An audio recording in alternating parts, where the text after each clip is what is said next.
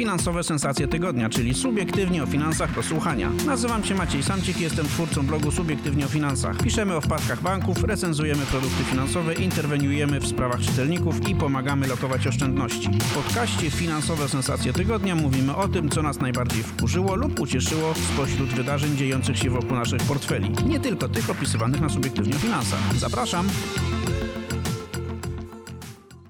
Kochani, witam Was serdecznie w kolejnym odcinku podcastu Finansowe Sensacje Tygodnia. Nazywam się Maciek Samcik, jest ze mną Maciek Bednarek, mój druh z Subiektywnie o Finansach. Witaj Maćku.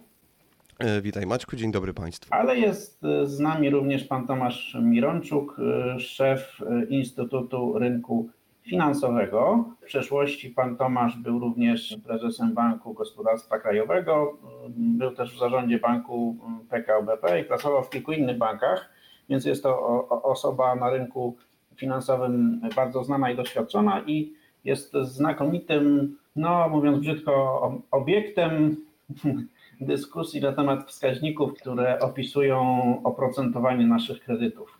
Pan Tomasz Mironczuk specjalizuje się ostatnimi czasy właśnie w tego e, rodzaju wskaźnikach i zmianach, które e, będą nas w związku mm, z nimi mm, dotyczyć.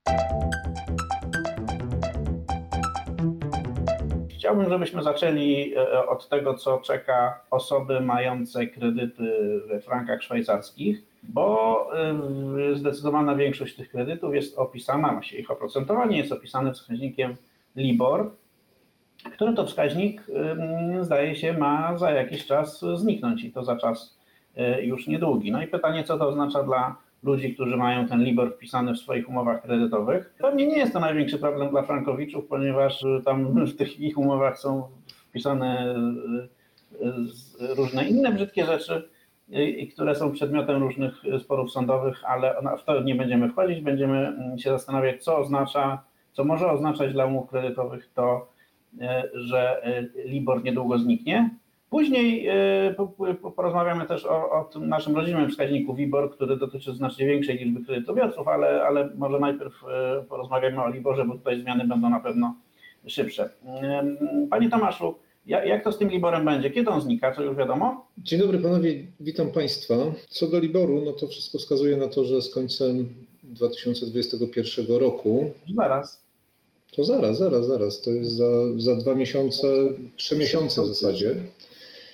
Wyregulujemy zegarki. Trzy miesiące i trochę zostało. Wszystko wskazuje na to, że oprócz Liboru dolarowego, wszystkie pozostałe cztery, czyli dla jena japońskiego, franka szwajcarskiego, funta, euro, nie będą publikowane, nie będą opracowywane. No i świat już do tego się przygotowuje od 3-4 lat. Od dwóch lat mówi się o tym, że to zniknie. W Polsce do tej pory przyjmowano to z niedowierzaniem, no i teraz będzie moment prawdy. I co będzie, to.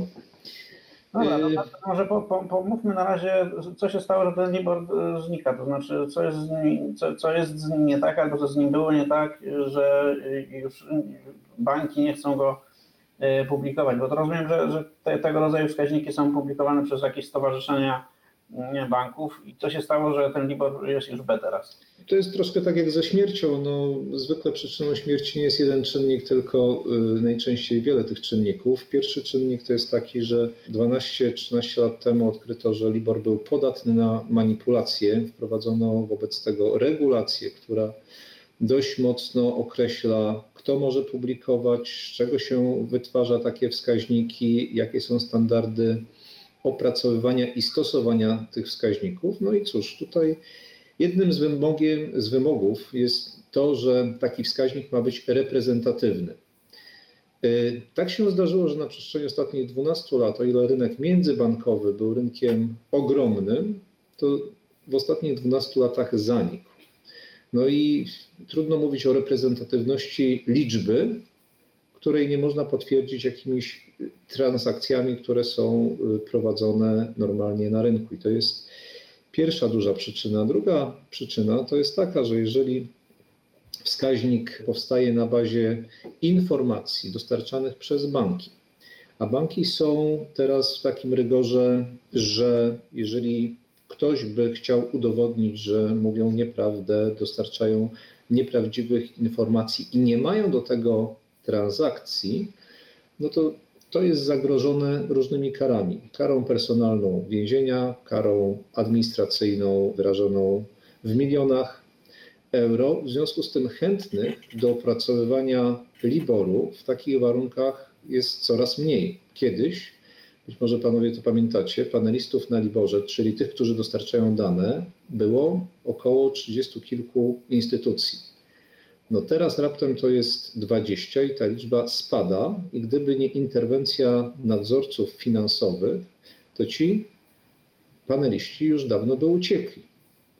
Umowa jest taka z nadzorem, że ci paneliści zostaną przynajmniej do końca 2021 roku, żeby godnie y, jeszcze do końca 2021 roku obliczać Libor, a potem mogą sobie pójść. No i to wszystko wskazuje na to, że pójdą sobie. No tak, czyli, krótko mówiąc, mamy taką sytuację, że Libor znika, bo nikt nie chce iść do więzienia. E, no Ale co to oznacza dla, dla ludzi, którzy mają w, w, umowy, w umowach kredytowych wpisany ten Libor? Bo to dotyczy e, no, nawet części tych frankowiczów, którzy już tam są w sądach i, i się różnych rzeczy domagają, bo przecież niektóre wyroki sądowe, co prawda ostatnio dużo no, mniejszość zdecydowana, ale są takie wyroki, w, które, w których ten Libor jest utrzymywany, tak? Znaczy kredyt jest odwalutowywany, jest e, prze, prze, e, przerabiany na kredyt złotowy, ale z oprocentowaniem e, Libor plus marża. Więc e, no, nie, nie jest to logiczne, ale, ale się zdarza, w, e, jeśli chodzi o, o polskie sądownictwo. No i mm, no jest pewnie cała grupa też tych ludzi, którzy nie poszli do, sąd, do sądów i oni mają ten Libor w umowach i mieć go będą. No bo nie wszyscy idą do sądu ze swoim kredytem frankowym. Jak pan to widzi? Znaczy, jak te, te umowy teraz wykonywać, jak nie będzie tej, tej stawki, która y, jest w kredycie opisana, znaczy w umowie kredytowej? Przede wszystkim trzeba rozróżnić dwie sytuacje: polską specyficznie i międzynarodową. Dlatego, że na świecie główne zastosowanie Liborów to nie są kredyty hipoteczne, to nie są kredyty dla konsumentów, tylko to są głównie transakcje na rynku profesjonalnym. Obligacje, instrumenty pochodne, instrumenty w obrocie publicznym. I zniknięcie Liboru tym, na tym dużym rynku międzynarodowym już jest przygotowywane od kilku lat i tam są przygotowane schematy przejścia na nowe wskaźniki, takie jak Saron, Sonia, tak to się nazywa. I między profesjonalistami ryzyko prawne jest dużo mniejsze, bo jedna i druga strona wie, jak ten rynek funkcjonuje, wie, jak się w tym rynku poruszać. Polski kontekst jest o tyle specyficzny, bo w Polsce mamy bardzo dużo Liboru frankowego wykorzystanego w kredytach dla konsumentów. A jeżeli jest tak, to regulacja o wskaźnikach nakłada pewne obowiązki. Co będzie, jeżeli wskaźnika Libor CHF nie będzie? Regulacja mówi, że regulator europejski może wyznaczyć wskaźnik zamienny. I teoretycznie to jest rozwiązanie proste i niebolesne, tylko jest pewne ale.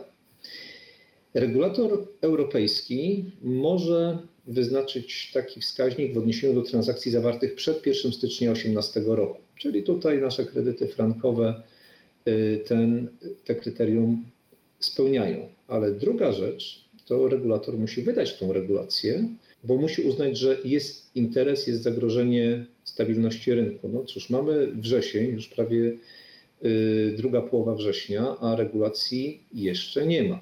Co ten I- regulator nie wie, że my tu mamy dużo kredytów frankowych? Nie powiedzieli mu? Widocznie regulator europejski nie wziął w Polsce kredytu frankowego i może nie ma bezpośrednio interesu. Natomiast y, no, cały rynek polski czeka, kiedy ten regulator europejski wyda prawo, które pozwoli zastępować Libor CHF nowym wskaźnikiem, no ale cóż, póki tego prawa nie ma, to nie wiemy, co będzie. Ale ciekawostką jest to, że banki, jeżeli nawet taki wskaźnik tak zwany zastępczy zostanie wyznaczony, to muszą klienta poinformować co, co najmniej z miesięcznym wyprzedzeniem.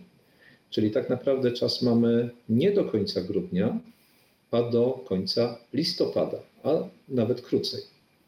No tak, Dobrze. czyli czyli naprawdę już licznik bije. A, a co, znaczy rozumiem, że są dwie możliwe sytuacje. Albo, mm, albo ten y, regulator europejski się wypowie, co jest pewnie bardziej prawdopodobne, albo się nie wypowie i wtedy mamy problem. Ale jeśli się wypowie, to musi się wypowiedzieć tak, żeby polskie banki zdążyły zawiadomić klientów. Czy, y, czy będzie konieczność wpisywania aneksów do umów kredytowych, czy też wystarczy poinformować klienta? W tym akurat przypadku, w tym specyficznym przypadku, aneksy nie będą konieczne, bo jest kryterium umowy sprzed 2018 roku i jeżeli będzie prawo, no to wskazanie przez regulatora tego wskaźnika zastępczego ratuje sytuację, ale tylko częściowo. Bo wszystko wskazuje na to, że jeżeli wskaźnik zamiast Liboru CHF się pojawi, to to będzie wskaźnik tak zwany mm, SARON, który jest wskaźnikiem dla jednego dnia i żeby mógł być zastosowany w umowie o 3-miesięcznym okresie oprocentowania, to musi być poddany tak zwanemu składaniu procenta. W związku z tym to jest już pierwsze przekształcenie, które yy, rodzi pewne niepokoje wśród bankowców. Druga rzecz, która może się zdarzyć, to ile teraz wskaźnik LIBOR jest podawany z góry, czyli na początek okresu odsetkowego wiemy, ile będziemy płacić, to ten nowy wskaźnik SARON będzie prawdopodobnie znany, ale z dołu, czyli po okresie odsetkowym. W związku z tym to, co Pan powiedział, że no, kredyty frankowe mają y, swoje felery w umowach gdzie indziej, to nie jest najbardziej emocjonująca część, to co się będzie działo, działo z, ze wskaźnikami w umowach. No, nie chciałbym się zakładać, czy ciężar tych dwóch problemów się nie zmieni. Rozumiem. No, no bo może się okazać, że, y, że banki i, i tak będą musiały poprosić klientów o te aneksy, tak? Bo, no bo ten wskaźnik, który przyjdzie z Europy, tam będzie taki trochę trefny. No, będzie powiedzmy nieergonomiczne dostosowania i klienci dalej mogą mieć mm, pewne pretensje. Jak do tej pory te pretensje były głównie skierowane co do powiedzmy kursu, y, sposobu udzielenia kredytu, to tutaj dojdzie dodatkowy problem, jak stosować wskaźnik, który no, nie jest dostosowany do tego naszego kontekstu, w którym żyjemy.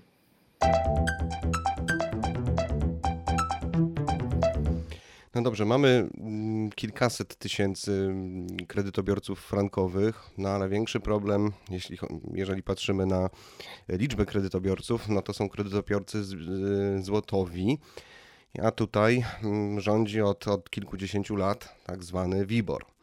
Y, I z nim też będzie się coś ciekawego działo. Nie wiadomo, y, pewnie y, kiedyś zniknie. I co to oznacza, panie Tomaszu, dla, dla kredytobiorców? Dlaczego? No i dlaczego, i dlaczego miałby zniknąć? Bo jakby oczywiście są, są takie informacje, że, że jego żywot się kończy, ale, ale po pierwsze z czego to wynika, po drugie czy jest przesądzone. No cóż, y, WIBOR, tak jak i każdy inny wskaźnik referencyjny stopy procentowej, przepraszam za te bogate określenia, ale tak to w prawie się określa. WIBOR jest poddany tym samym regulacjom, którym jest poddany Euribor, LIBOR. W związku z tym pewna baza wymagań jest ta sama. I baza problemów, w których y, wskaźniki typu IBOR są zanurzone, też jest podobna, bo na rynku eurowym, na rynku złotówkowym od pewnego czasu ilość transakcji, z których można by było takie wskaźniki wytwarzać, jest po prostu bardzo mała. I tak samo ci, którzy dostarczają dane do WIBOR-u, LIBOR-u, Euriboru, też są zagrożeni pewnymi karami, jeżeli będą postępowali niezgodnie z procedurami. No i cóż, pewna równoległa rzeczywistość względem LIBOR-u nie jest nam obca. Chcieliśmy być w Unii, chcieliśmy być na rynkach światowych, no jesteśmy. I dlaczego nasz y, wskaźnik dotychczasowy od kilkudziesięciu lat miałby mieć inne problemy niż wskaźniki typu właśnie Euribor, tudzież y, Libor? Czy dni Liboru, Wiboru są policzone? Trudno powiedzieć. No, pewnie, pewnie tak, ale czy to będzie rok, pięć czy dziesięć? Dajmy sobie szansę, żeby ten Wibor żył jak najdłużej, bo to jest pewnym gwarantem mimo wszystko stabilności systemu i kredytów, które mamy tutaj w tym systemie. No jest y, gwarantem stabilności i wiele osób nie, nie jest w stanie sobie w ogóle wyobrazić, że on zniknie, tak jesteśmy do niego przyzwyczajeni, ale są też regulacje unijne, które wymagają od danego wskaźnika spełnienia y, pewnu, pewnych warunków, tak, tej reprezentatywności, y, transakcyjności, no a w przypadku wyboru, no to mm, tutaj możemy mówić o pojedynczych transakcjach. Cóż, jest administrator wskaźnika WIBOR i to jest jego zadanie nie powiem zmartwienie, ale zadanie, aby co jakiś czas, co rok, co dwa lata minimum, wykazywać, że wskaźnik, który opracowuje, jest reprezentatywny. No i yy, A co to znaczy? Co to, co to właściwie znaczy reprezentatywny? To znaczy, że raz na dwa lata co najmniej y, administrator wskaźnika musi przedstawić nadzorowi finansowemu dowód na to, że dane, z jakich opracowuje wskaźnik, znajduje swoją, rep- znajdują swoją reprezentację, te dane znajdują reprezentację w tym, co się dzieje na rynku w procesach gospodarczych. Takie ćwiczenie już miało w Polsce miejsce w ubiegłym roku, kiedy giełda GPW Benchmark uzyskało zgodę KNF-u na opracowywanie WIBOR-u i dokonało nie- niezbędnych dostosowań. Natomiast KNF mówi wyraźnie, taki proces musi być regularnie powtarzany, bo rynki się zmieniają, bo realia się zmieniają i zadaniem administratora jest stwierdzić, czy po roku, po dwóch reprezentatywność jest utrzymana, czy jest rynek bazowy, czy jest proces gospodarczy, czy jest dobrze opisany. Jeżeli tak, to dobrze. Jeżeli nie, to albo trzeba zmienić metodę opracowywania wskaźnika, co już miało miejsce zarówno na Euriborze, Liborze i Liborze, ale jeżeli nawet zmiana metody nie zapewni reprezentatywności, to nadzór finansowy mówi jasno, wtedy taki wskaźnik nie uzyska licencji, nie będzie mógł być stosowany. Czyli rozumiem, że to jest tak, że y, za rok y, będzie takie sprawdzenie, które może różnie wyjść, no bo nie jest tajemnicą, że banki między sobą nie handlują pieniędzmi jakoś bardzo intensywnie, czy też prawie w ogóle nie handlują, więc ten wskaźnik, który na tych transakcjach mia- jest oparty, on tak naprawdę trochę jest, jego wysokość jest trochę wzięta z palca, tak? No i, e, i teraz pytanie, co będzie za rok, jak KNF się temu przyjrzy? Dobrze rozumiem y, stan gry? Troszkę inaczej bym to opisał. To jest tak, jak y, w miastach, miasta typu Poznań, typu Kraków, miały kilka rynków, dlatego że w średniowieczu na innym rynku handlowano, a potem handel się przeniósł na inny rynek, tak fizycznie. Z rynkiem finansowym jest podobnie. Y, W latach 70., 80. duży obrót był na rynku tak zwanym międzybankowym, czyli banki ze sobą handlowały. A teraz ten rynek przeniósł się w relację bezpośrednio klient-bank. I nie właśnie te, z tego obrotu, znaczy był kiedyś w obrocie profesjonalnym pomiędzy zawodowcami, a teraz banki bezpośrednio przez te środki łączności, które mamy, przyjmują depozyty od klientów detalicznych, korporacyjnych, jakichkolwiek. Także rynki ewoluują i nie można dokonywać pomiaru ceny pieniądza na tym rynku, który był właściwy dla średniowiecza, kiedy teraz mamy wiek XXI i handlu na starym rynku nie ma, bo tam jest już zabytek, a obrót pieniądzem jest gdzie indziej. To tak obrazowo. Ale banki już dzisiaj mają obowiązek y, wpisywać do y, umów czy do aneksów wskaźnik alternatywny. Tak? No właśnie na wypadek, gdyby WIBOR y, stracił licencję. Pan obserwuje mm, pewnie bardzo, mm, bardzo skrupulatnie, jak, jak ten proces informowania klientów wygląda i co banki wpisują do tych umów.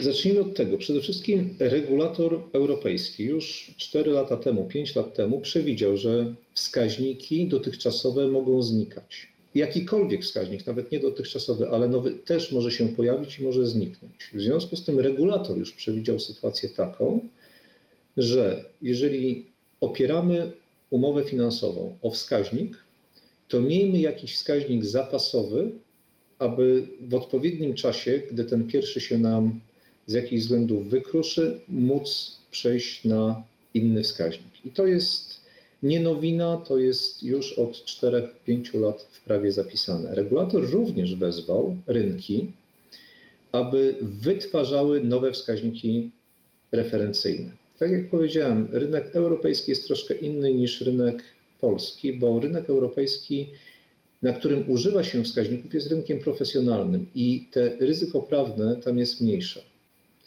Na rynku polskim, gdzie mamy konsumenta, konieczność użycia wskaźnika, jeżeli chcemy mieć instrument o stopie zmiennej, jest bardzo duża, jest obwarowana wymogami prawnymi. I teraz a propos stosowania wskaźników alternatywnych. Regulacja mówi, że jeżeli jest to możliwe i zasadne, i, umowa finansowa jest oparta o stopę zmienną, gdzie bazą ma być wskaźnik plus marża, to bank ma mieć procedurę i ma zapisać y, efekt tej procedury w umowie i ma wskazywać jeden lub kilka wskaźników alternatywnych. Tutaj można jeszcze powiedzieć taką rzecz. Oczywiście banki wolałyby, żeby to było opcjonalne, że mogą wskazywać, ale nie muszą. Natomiast nie wpisywanie teraz nie jest obciążone karą ścięcia głowy, ale rodzi inne konsekwencje. Bo zapytajmy siebie, co będzie, jeżeli dzisiaj zawieramy umowę i wyznaczymy sobie tylko ścieżkę wyznaczenia wskaźnika w przyszłości i w międzyczasie klienci się dowiedzą, aha, że jak nie mieli wyznaczonego konkretnego wskaźnika i bank będzie od nich chciał podpis pod aneksem za rok, za dwa, za cztery, no to klienci wtedy nie wiem, czy będą chcieli współpracować z bankiem i czy nie będzie sytuacji podobnej jak kredytach frankowych. Po co zabierać aneks? Po co z perspektywy klienta iść bankowi na rękę, kiedy to bank miał coś zrobić, ale tego nie dopilnował? Po co klient miałby pomagać bankowi, kiedy bank mógł zmniejszyć swoje ryzyko, ale przyjął większe ryzyko i nie w pełni poinformował, nie zawarł odpowiednich klauzul informacyjnych, nie przygotował wskaźnika alternatywnego i tak dalej. Także ten cały proces jest jeszcze przed nami, będziemy to testować. To może jest ryzyko, że mm, nie wiem, na przykład WIBOR z jakichś przyczyn zniknie. Jeśli ja w swojej umowie kredytowej nie mam żadnego alternatywnego wskaźnika, to będę mógł powiedzieć, zakwestionować sposób liczenia oprocentowania mojego kredytu i nie wiem, pójść w tej sprawie do sądu. Widzi Pan takie prawdopodobieństwo? No, bazując na opiniach prawników, które to opinie coraz częściej się pojawiają, chyba takie ryzyko jest. Ja y, ostatnio w tym tygodniu nawet y, czytam artykuły, czytam wypowiedzi prezesa Jagiełły, który zwraca uwagę na potencjalny problem kredytów złotówkowych. Również kancelarie prawne się wypowiadają. I tak, jest chyba poważne ryzyko, że zapisy związane z oprocentowaniem kredytów, w tym kredytów złotówkowych, mogą być naprawdę przedmiotem sporu. No myśleliśmy, że największym problemem jest, y, może być wzrost o stóp procentowych i sytuacja, w której część kredytobiorców powie, że nie wiedziała, że oprocentowanie kredytu może aż tak wzrosnąć. A tu się okazuje, że w ogóle może kwestia wyliczenia tego oprocentowania może być. No, jedno nie wyklucza drugiego. To tutaj dajmy sobie szansę. Panie Tomaszu, w niektórych umowach kredytowych no, pojawiają się takie zapisy, że tym alternatywnym wskaźnikiem może być na przykład y, stopa referencyjna NBP. Ewentualnie powiększona tam o, o, o kilka, o jakiś ułamek y, punktu procentowego. Czy to jest no właśnie zgodne y, z literą prawa? No, wszystko wskazuje na to, że, że nie. I mm, pójdę tutaj za przykładem, który używa, używają pracownicy KNF-u. Teraz mamy przed sobą decyzję mm, Parlamentu Europejskiego w sprawie wskaźnika zastępczego dla Liboru CHF. I proszę zauważyć, że najmniejszą, najłatwiejszą decyzją byłoby powiedzenie przez Parlament Europejski, że zamiennikiem dla Liboru CHF jest stopa Banku Centralnego Szwajcarii. Natomiast nic nie wskazuje na to, aby w ogóle taka e- ewentualność była kiedykolwiek rozważana. Jest rozważana stopa, która się nazywa SARON, która jest wskaźnikiem referencyjnym, bo wskaźnik referencyjny musi mieć swoją metodę, musi mieć administratora, jeszcze musi kilkadziesiąt innych warunków wypełnić. Na tym tle stopy banków centralnych w żadnej mierze nie spełniają warunków wskaźnika referencyjnego. Nasza chociażby ustawa o kredycie hipotecznym mówi bardzo wyraźnie, że jeżeli mamy kredyt o stopie zmiennej, to musi to być kredyt, który do oprocentowania używa wskaźnika referencyjnego zgodnego z regulacją BMR plus marża. I wracając do stopy banku centralnego. Ani stopa banku szwajcarskiego nie jest zgodna z regulacją BMR, ani stopa banku polskiego, Narodowego Banku Polskiego też nie jest stopą, która spełnia kryteria BMR. W związku z tym, no jeżeli bank zapisał, że jak nie będzie wyboru, to użyjemy stopy NBP, no to klienci mogą mieć co do tego pewne wątpliwości. I to jest stanowisko, które KNF no, bardzo wyraźnie, wielokrotnie przedstawił bankom i myślę, że trzeba się nad tym zastanowić. No a czy mamy na rynku wskaźnik, który zastąpił WIBOR właśnie jakąś alternatywę, która spełnia te wymogi? Tutaj oczywiście pytam o to, co Pan robi w, w Instytucie, czyli o wskaźnik kosztu finansowania, czyli właśnie mm, taką stopę, taki wskaźnik y, już, y, który posiada licencję. Jak, jak, jak wygląda, jak jest obliczany Państwa mm, wskaźnik, jak jest liczony, kto z niego korzysta już? Mm, Cóż, tak jak panowie we wstępie powiedzieli, ja po karierze w bankach zajęłem się bardzo dogłębną analityką rynku stóp procentowych i między innymi tym, co się dzieje ze wskaźnikami referencyjnymi, bo ten problem już w 2012 roku był problemem znanym w środowisku bankowym. No ja zacząłem się w tym specjalizować i widząc y, nawoływania regulatorów światowych i europejskich, wraz z zespołem, z którym pracuję, stwierdziliśmy, że może warto wyjść naprzeciwko i stworzyć te nowe wskaźniki. I po kilku latach pracy udało nam się stworzyć wskaźnik, który się nazywa wskaźnik kosztów finansowania.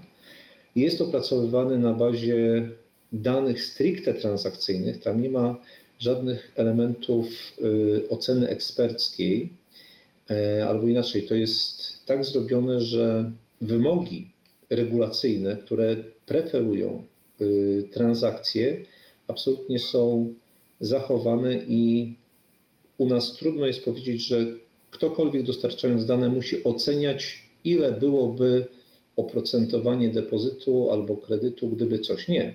My pytamy tak, jakie zawarliście transakcje, po ile przyjmujecie depozyty, proszę nam dać informacje o tych transakcjach. My to zbieramy, konsolidujemy, przetwarzamy i obliczamy na tej bazie wskaźnik. Wskaźnik jest o tyle ciekawy, że mm, to jest pierwsza znana mi y, inicjatywa w Europie, gdzie podmiot inny niż bank centralny, y, inaczej, w Europie kilka banków centralnych zachęciło środowisko bankowe, żeby wytworzyć wskaźniki, no i efekty tam są powiedzmy skromne. Powstał taki wskaźnik, który się nazywa Ester, powstał wskaźnik, który się nazywa Sonia, powstał wskaźnik, który się nazywa Saron. To są wszystko wskaźniki tak zwane jednoliniowe, overnightowe. I w każdym z tych przypadków bank centralny był dużym katalizatorem tego procesu. W naszym przypadku myśmy y, zrobili to w sposób niejako oddolny zupełnie. Bank centralny nam nie pomagał, nie przeszkadzał też. I udało nam się zebrać i opracować proces zbierania danych od kilkudziesięciu banków, banków spółdzielczych, o transakcjach depozytowych, które te banki zawierają z klientami i opracowujemy wskaźnik WKF, który ma swoje terminy 1 miesiąc, 3, 6 i 12 miesięcy. W związku z tym chociażby ten problem operacyjny, o którym na początku powiedziałem, jeżeli mamy kredyt frankowy 3-miesięczny, znaczy o 3-miesięcznym okresie oprocentowania, i regulator wyznaczy wskaźnik, który jest overnightem, no to następuje pewien problem, jak zastosować stopę jednodniową, overnightową do trzech miesięcy. W naszym przypadku, jeżeli trzeba by było wymienić WIBOR 3-miesięczny, to mamy odpowiednik 3-miesięcznym wskaźniku WKF, 6-miesięczny na 6-miesięczny WKF i tak dalej. Także taka jest generalna rama konstrukcyjna. Wskaźnik WKF jest na bazie danych, codziennie opracowywany dla terminów miesiąc, 3, 6 i 12. Jest to pierwszy terminowy wskaźnik w ogóle, który powstał w Europie. Jest gotowy do stosowania. Może być stosowany jako wskaźnik podstawowy, może być stosowany jako wskaźnik alternatywny. A, o czym nie powiedziałem jeszcze. Reprezentatywność tego wskaźnika weryfikujemy w ten sposób. Mamy próbę, czyli kilkanaście, kilkadziesiąt banków spółdzielczych, które codziennie dostarcza dane, natomiast naszą populacją to jest 500 banków spółdzielczych, co do których też częściowo dane mamy. I na podstawie porównania cech transakcji, poziomów, kilku jeszcze innych, wykazaliśmy reprezentatywność, no na, na razie ta reprezentatywność chyba nie jest zagrożona. E, Panie Tomaszu, czy ja dobrze rozumiem, że ten WKF to jest de facto e, taki, taka, takie średnie oprocentowanie depozytów w bankach e, spółdzielczych w tym momencie? Można by tak to zinterpretować? Tak. Okej. Bardzo dobrze pan to ujął. O to nam chodziło, żeby to było proste w przekazie. Mhm. E, Dobra, i teraz rozumiem, że y, jest teoretyczna możliwość, żeby rozszerzyć to o banki komercyjne. E, Oczywiście, o ile one chciałyby przystąpić do tego systemu, czyli dzielić się y, z Wami swoimi mm, danymi dotyczącymi tego, po jakiej cenie przyjmują e, depozyty. I e, dobrze rozumiem, że tu jest niezbędna ta współpraca, czy też teoretycznie możecie taki wskaźnik wyliczać dla banków komercyjnych bez y, zasysania kolokwialnie mówiąc, od nich danych. No powiem inaczej i tutaj y, jest duża różnica między nami.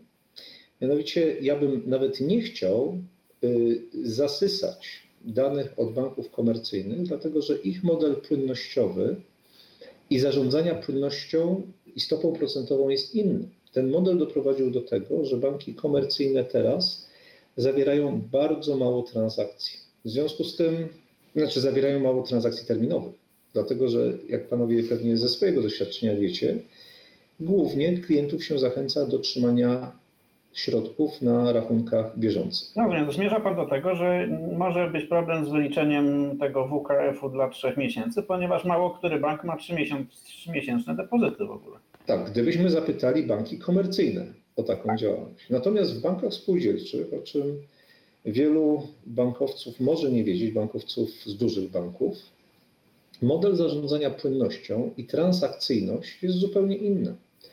Te banki nie mogą wręcz bazować tak mocno jak banki duże na rachunkach bieżących. W związku z tym zawierają transakcje terminowe. Dalej zawierają, pomimo tych bardzo niskich stóp. W związku z tym te paliwo, które, yy, które tworzy nam wskaźnik, ono dalej w tych bankach jest. Dlatego naszym założeniem nie było to, że chcemy rozszerzać zasilanie wskaźnika o dane z banków komercyjnych, tylko chcielibyśmy mieć te zasilanie z banków spółdzielczych. Koniec, kropka. Dlaczego? Dlatego, że banków spółdzielczych jest innymi 500. Poza tym ten model transakcyjności i relacyjności powoduje, że obrót, ilość transakcji jest y, znacznie, znacznie bogatszy.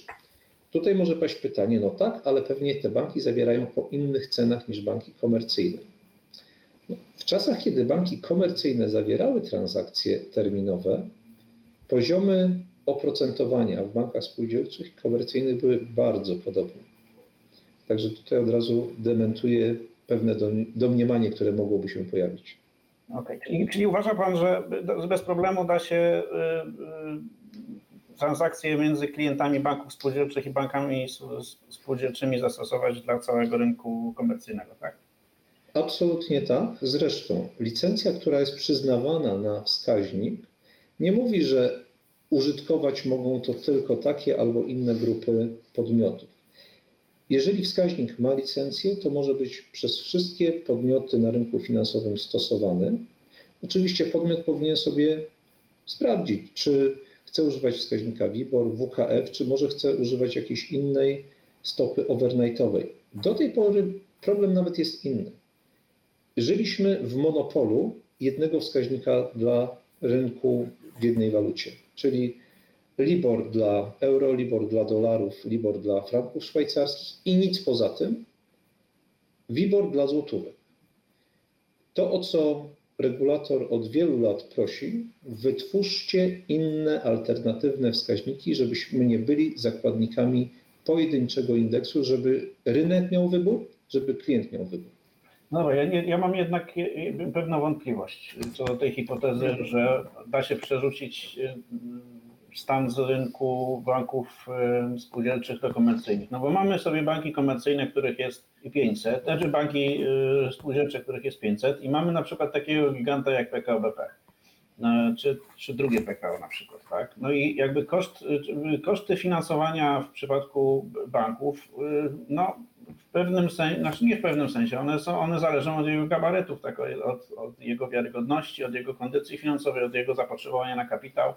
No i chyba nie da się powiedzieć, że e, koszt finansowania działalności banku PKO BP można bardzo łatwo przenieść z rynku banków spółdzielczych, które mają zupełnie inną chociażby sytuację płynnościową, czy kapitałową, czy no, ogólnie finansową.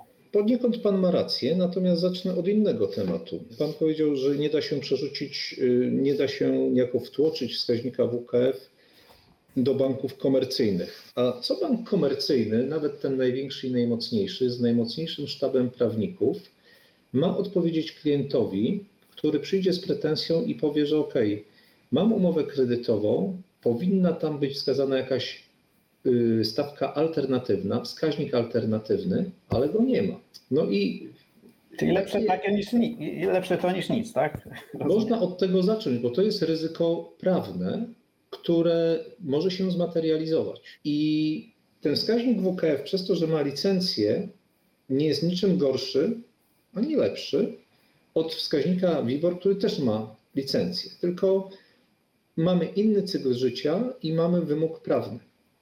A to, o czym Pan powiedział a propos kosztu pozyskania finansowania. Polecam raporty KNF-u. Y, Policzcie panowie, ile w ostatnim dziesięcioleciu różni się koszt pozyskania finansowania w bankach spółdzielczych i w bankach dużych komercyjnych. Różnice są rzędu kilku, może najwyżej kilkunastu punktów bazowych. I to nie jest istotna różnica. Ona fluktuuje oczywiście w czasie, natomiast czasami można spotkać takie opinie, no tak, no taki bank spółdzielczy to musi strasznie dużo płacić. Nie, wiele osób by się zdziwiło, gdyby sprawdziło w danych, jak niektóre banki spółdzielcze efektywnie się finansują, bo one patrzą na PKO BP, patrzą na wszystkie, na inne, wszystkie inne duże banki i starają się naśladować ich y, strategię. Oczywiście z różnicami, bo, bo nie da się zrobić tego jeden do jednego, ale ten efekt przyglądu naprawdę działa. Panie Tomaszu, to jeszcze na koniec zapytam. Ym, WIBOR obecnie trzymiesięczny to jest, jeżeli dobrze pamiętam, 0,24. Jak, y, a, a WKF? Jak, chciałem zapytać o, o, mm, o różnicę. No jest niższy, jest po prostu niższy. 0,8, 0,11 w zależności od terminu, w zależności od dnia, ale jest niższy. No właśnie i panie Maćku, WIBOR jest wyższy, jest stawką teoretycznie z rynku międzybankowego albo hurtowego. Jak wyjaśnić to, że banki spółdzielcze są w stanie pozyskiwać, realnie pozyskują środki terminowe istotnie taniej? No to jest y, rzeczywiście zjawisko, którego ja nie potrafię wytłumaczyć, bo ja, ja zawsze żyłem w przekonaniu, ale być może to było przekonanie wynikające z faktu, że mm, trochę się naglądałem takich banków agresywnych, młodych, komercyjnych, tak, które wchodziły na rynek i, i bardzo mocno licytowały e, o depozyty. E, Potem się naglądałem banków, które mają kłopoty finansowe wynikające z tego, że mają dużo złych kredytów, albo że miały w przeszłości bardzo ryzykowną strategię i mają najzwyczajniej w świecie e, problem ze spięciem swojego finansowania. E, Ale powiem szczerze, że jeśli chodzi o banki spółdzielcze, to zawsze mi się wydawało, że one mm, siłą rzeczy mm, płacą więcej za depozyty niż banki komercyjne, ale rozumiem, że to jest, fałszywa teza. Panowie, no czarno na białym. Jeżeli y, WIBOR jednomiesięczny, y, nie mam teraz ekranu przed sobą, y, czy macie odczyt, jaki jest jednomiesięczny WIBOR na teraz? Powiem tak, WKF dla jednego miesiąca to jest 0,04, trzymiesięczny to jest 0,09, 0,18. a dla trzech miesięcy? E, No też 24, tak? No to jak wytłumaczycie to, że skoro największe banki w Polsce tworzące WIBOR mówią po ile pozyskują pieniądz i to jest istotnie drożej niż w bankach spółdzielczych, to znaczy, że co? Banki spółdzielcze są lepsze kredytowo, sprawniej pozyskują te pieniądze? No, nie jest tak jak powszechna wieść głosi, że mały bank musi płacić bardzo drogo w rozpaczy za tą płynność. No nie, jest, jest też, nie, nie, jest też sp- spiskowa teoria, która mówi, że bankom komercyjnym zależy na tym, żeby ten WIBOR był wyższy niż rzeczywistość. To znaczy, że to jest takie malowanie trawy na zielono. Bo jeśli od tego WIBORu e, jest e, liczone oprocentowanie kredytów, no to wiadomo, że chyba bank, e, największe banki wolą, żeby ten WIBOR był trochę wyżej niż trochę niżej. Tak? No jeśli mamy WIBOR 0,24, a wszystkie największe banki płacą za depozyty 0,01 czy coś koło tego, no to e, można się zastanawiać, czy ten WIBOR odzwierciedla rzeczywistość. Panie Tomaszu, e, a WKF jest wyliczany codziennie? Mm, Tak, codziennie w każdym dniu rozliczeniowym. I jak wygląda, w sensie on się zmienia codziennie, jego wartość? Tak, no polecam naszą stronę, na której widać, że y, WKF nie jest y, stały, tylko fluktuuje i na naszej stronie widać na wykresie, y, w okresie chociażby ostatniego, mm, ostatnich dwóch miesięcy, no na przykład jednoroczny WKF oscyluje pomiędzy 1, y, przepraszam, nie 1, 0,34, a y, obecnie 0,22, czyli na przykład 10 punktów różnicy w ciągu ostatnich kilkudziesięciu dni. Ta zmienność jest y, zauważalna. To nie jest linia płaska. WIBOR ma to do siebie, że po prostu stoi w miejscu. Ostatnio y, w mediach pojawiły się informacje, że już raty kredytowe za chwilkę pójdą w górę, tak, bo to nie jest z automatu, bo z 0,21 y, wskoczył na 0,24, tak, co oznacza, że za, w zależności od tego, kiedy podpisaliśmy umowę, będziemy mieć ten WIBOR wyższy za, za, za, za maksymalnie 3 miesiące. Ja powiem tak, ja, ja nie chcę wnikać, jak jest obliczany WIBOR. Nie chcę wnikać zbyt szczegółowo. Pan Maciek tutaj zauważył, że z jednej strony banki mogą mieć jakiś interes w WIBORze, a z drugiej strony depozyty są po 0,01. Wyjaśniajcie to sobie jak chcecie. Ja mam spokój sumienia taki, że to, co wchodzi do WKF-u, to są za każdym razem transakcje. Tych transakcji jest kilkadziesiąt milionów dziennie w kilku tysiącach sztuk. To jest coś, co nawet na tle europejskim, jak przedstawiałem kolegom właśnie na forach międzynarodowych, to budzi uznanie, bo nawet w Euriborze albo w Liborze kilkadziesiąt milionów transakcji, czy w euro, czy w dolarach dziennie, to jest już sensacja. My to mamy regularnie i to jest baza rozproszona. Także statystycznie widać, że to całkiem nieźle się trzyma. A, a wszystko dzięki bankom spółdzielczym, które, których udział w rynku nie przekracza tak naprawdę kilku procent, ale jak widać y, te, ten rynek żyje i, i ma się mm, dobrze. No jeśli chcecie, teraz zwracam się do naszych słuchaczy, mm, dostać na depozycie trochę więcej pieniędzy niż w największych bankach komercyjnych, to zwróćcie proszę swe oczęta w kierunku e, banków spółdzielczych. Wbrew pozorom są też ich oddziały w dużych miastach. No, oprócz tego, że trochę więcej zarobicie, to zasilicie bazę y, transakcji, e, dzięki której powstaje mm, wskaźnik WKF, który no, by- być może, jak dobrze pójdzie, za kilka lat będzie e, wyznaczał e, oprocentowanie mm, naszych kredytów. E, Czego chyba e, powinniśmy sobie życzyć w sumie, bo wszystkim powinno zależeć na tym, żeby to oprocentowanie wynikało z jakiegoś realnego, realnej sytuacji na rynku, mm, a nie było brane spod e, brudnego palca, jak to niestety e, coraz więcej na to wskazuje, mm, ma miejsce z wskaźnikiem WIBOR. Bardzo mm, dziękuję Panie Tomaszu za, za ciekawą rozmowę. Ja również. Tobie też Maćku Bednarku za, za, e, za uczestnictwo i e, zapraszam do kolejnego odcinka podcastu Finansowe Sensacje Tygodnia. Inne odcinki tego podcastu znajdziesz na stronie Subiektywnie o Finansach www.subiektywnieofinansach.pl. Zapraszam!